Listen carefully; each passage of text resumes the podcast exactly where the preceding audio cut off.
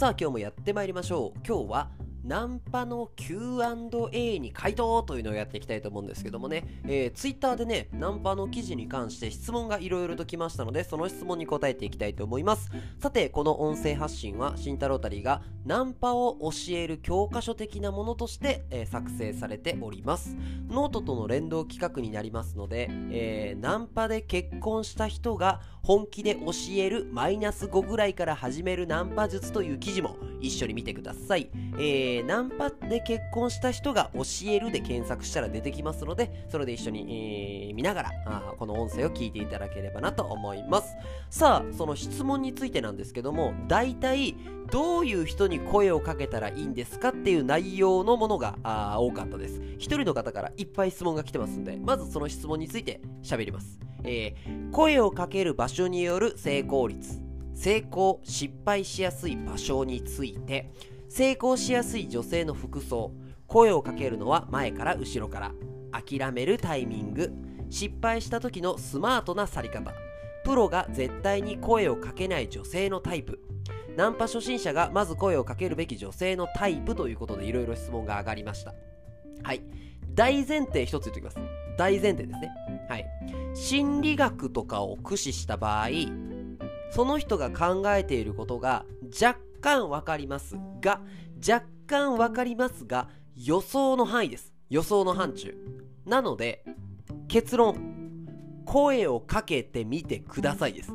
どんな場所、どんな時間、どんな場所でも聞く方が早い。これが最適解になります。確かに、例えばなんだけど、急いで歩いている女の子は、あ忙しいので成功しにくいというのがあります。これはマジです。そりゃそうです。予定があるから早足で歩いてる。もうあと電車があと2分で来ちゃうみたいな人って走ってますよね。じゃあそれって成功しにくいじゃないですか。だけどよ。だけどもだけど、ヤマピーに声かけられたらどうする？これ聞いてる女の人。ねあーやばい、あと2分で電車来ちゃうっていう時に、ヤマピーに声かけられたらどうする？予定諦めるよね。そうなんですよ。成功するかもしれないんです。この状態でも。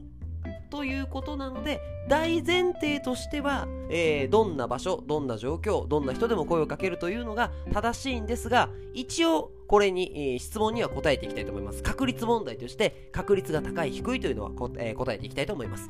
声をかける場所による成功率なんですが初心者の方にここでやってっていうところを指定しているのは駅と併設してあるショッピングモールです。駅の隣に立っているショッピングモール。なぜなら一人歩きの女性が時間を潰している可能性が高いからです。一人歩きの女性がものすごく時間を潰している可能性が高い。待ち合わせとかで時間を潰す人もいるでしょう、えー、こういう時に一人の女の子が一人歩きをしているという状況の可能性が高い場所というのが駅。でかつその駅で、えー、急いでない人が多いのが駅の併設ショッピングモールです。駅の近くにある、えー、双葉図書とかごめんなさい双葉図書はもしかしたら広島でローカルかもしれませんけども 本屋さんですね。こういうところでも構わないんですがそういうところが一番いいとされています。これ成功率が高いというよりは、うん、一人歩きの女の子が高いという理由です。はい、えー、一人でナンパする場合はなるべく一人の女の子に声をかけた方があいいので、えー、そういうふうに言わせていただきました、うん、失敗しやすい場所としては人がたくさん見てるところです。ナンパってやっぱり声かけた時に人目がめっちゃ注目するようなところ。ただあまりにもざわざわしていて人が行き来してると逆に大人数すぎて注目されないからあれなんだけども要はああの人ナンパされてる。えついていくんじゃないってなるのが恥ずかしいから人があまり言いすぎる場所っていうのは失敗すると思います。あと例えば夜道とかもはこれは失敗しやすいと思います。夜道だと声かけるだけで怖いじゃん。夜道で一人しか歩いてないみたいなね。すいませんって言った瞬間ヒーってなる可能性があるよね。はい。なので一応声をかけるということを考えた時に、えー、ナンパだろうがナンパじゃなかろうが成功失敗どうしたらしやすいしにくい場所かなっていうのを考えてもらえたら大体わかると。それであなたが思ってるそれで合ってると思います、うん、だからなるべく駅とかあ駅、えー、併設のショッピングモールで話しかけていただくと分かりやすいと思います。だけどさっきも言ったけどこれ何回も言うからもう走るけど声かけてみには結局わからん。はい。続きまして、成功しやすい女性の服装ですけど、基本的には露出が高い人と言われてます。やっぱり露出が高い女の子というのはあ自己顕示欲が高いモテたいというね。そりゃそうですよね。自信があるからそのような格好をしてるんです。そういう人はあ女性ホルモンが活発。ごめんなさい。間違えました。男性ホルモンが活発。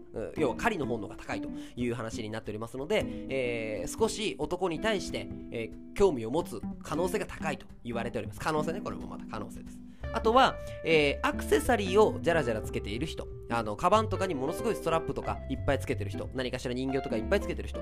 これは寂しがり屋の傾向があると言われております。だからナンパについてくる確率が高いと言われております。はい。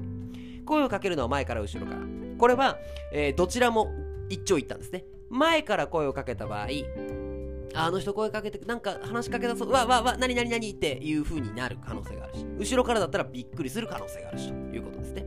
なのでまるで道を聞くように話しかけてほしいので、えー、本当に怖がらせないようにということに最善の意識を払ってもらったらまあ後ろから前からでどちらでも構わないとは思います。ただまあうん常識としてナンパの定石としては後ろからとは言われてます、はい、諦めるタイミングですがダメって言われた時点です、はい、粘っちゃダメなんですよ基本、うん、無理ですって言われたらもう去りましょう。はい。っていうのもなんでかっていうとそこで粘って OK もらったとてなんですよ。LINE 交換だったらもうめんどくさいけ LINE だけ交換しとこうかみたいなことにされたら一番めんどくさいんよ。だって LINE ゲットして LINE の交換のやり取りして2分ぐらいかかるでしょ？そしてその LINE が死に LINE になるわけじゃん。こんなめんどくさいことはない。あの声かけて女の子から率先してあ交換したいですっていう人以外はなしでいいです。これはもう本当に失敗は10秒以内で終わらしてっていう話なのでこれはあなんだろうここ効率？費用対効果を狙った時にそっちの方がいいと思います。失敗した時にスマートな去り方。これはもう決まってます。ちゃんとお礼を言う。これ当たり前ね。これマジで当たり前ね。わざわざ嫌なのに声ごめんなさいって断ってるってことは嫌じゃん。嫌なのに対応してくれてんだから絶対にお礼言ってね。あごめんなさい。ありがとうございますって言って。はい。そもそもななんか笑顔とかくれたらごめんなさいわざわざ対応してくれてありがとうございます。イヤホン取ってくれたらごめんなさいイヤホンわざわざ取ってもらってありがとうございます。絶対言って。うん、なぜならそれなんでするのって言う人全然分かってないよ。それなんでするのっつって。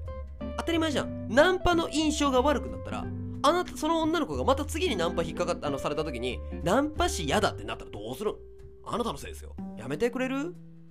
やめて？ナンパしてる人は漏れなく印象めっちゃ良くして。そばでおばあちゃんとか困ったら助けて。ナンパ師の,、え、あの印象を上げていこう。そうするとみんなの成功率上がるんだからね。はい。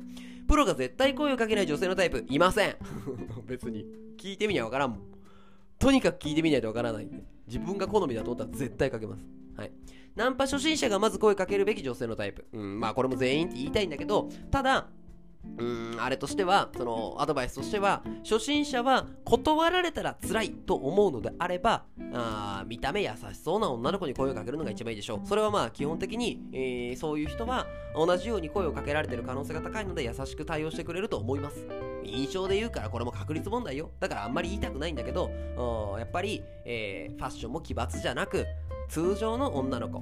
おとなしそうな感じの女の子に声をかけたら自分が傷つくことはないだろうなとは思います。だけどこんなの自分が傷つかないだけで正直こんなん例えば好みじゃないのにそういうおとなしそうな女の子だから練習で声かけようなんかしたら成功した時にあなたが嫌だろうしそれこそ女の子に失礼ですよね。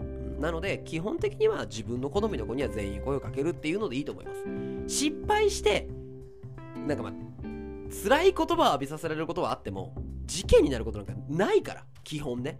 ちょっと可能性あるよ。俺もこの長い長い20年のナンパ人生の中で2回ぐらいトラブったことがある、うん、彼氏が現れて、えー、胸ぐらつかまれて胸ぐらをつかまれてっていうことが1回。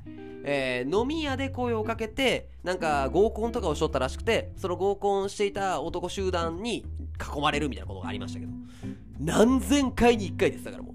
本当に。何万かもしれない。ぐらい確率の低いことなのでそれで頑張ってください。はい今日は以上です。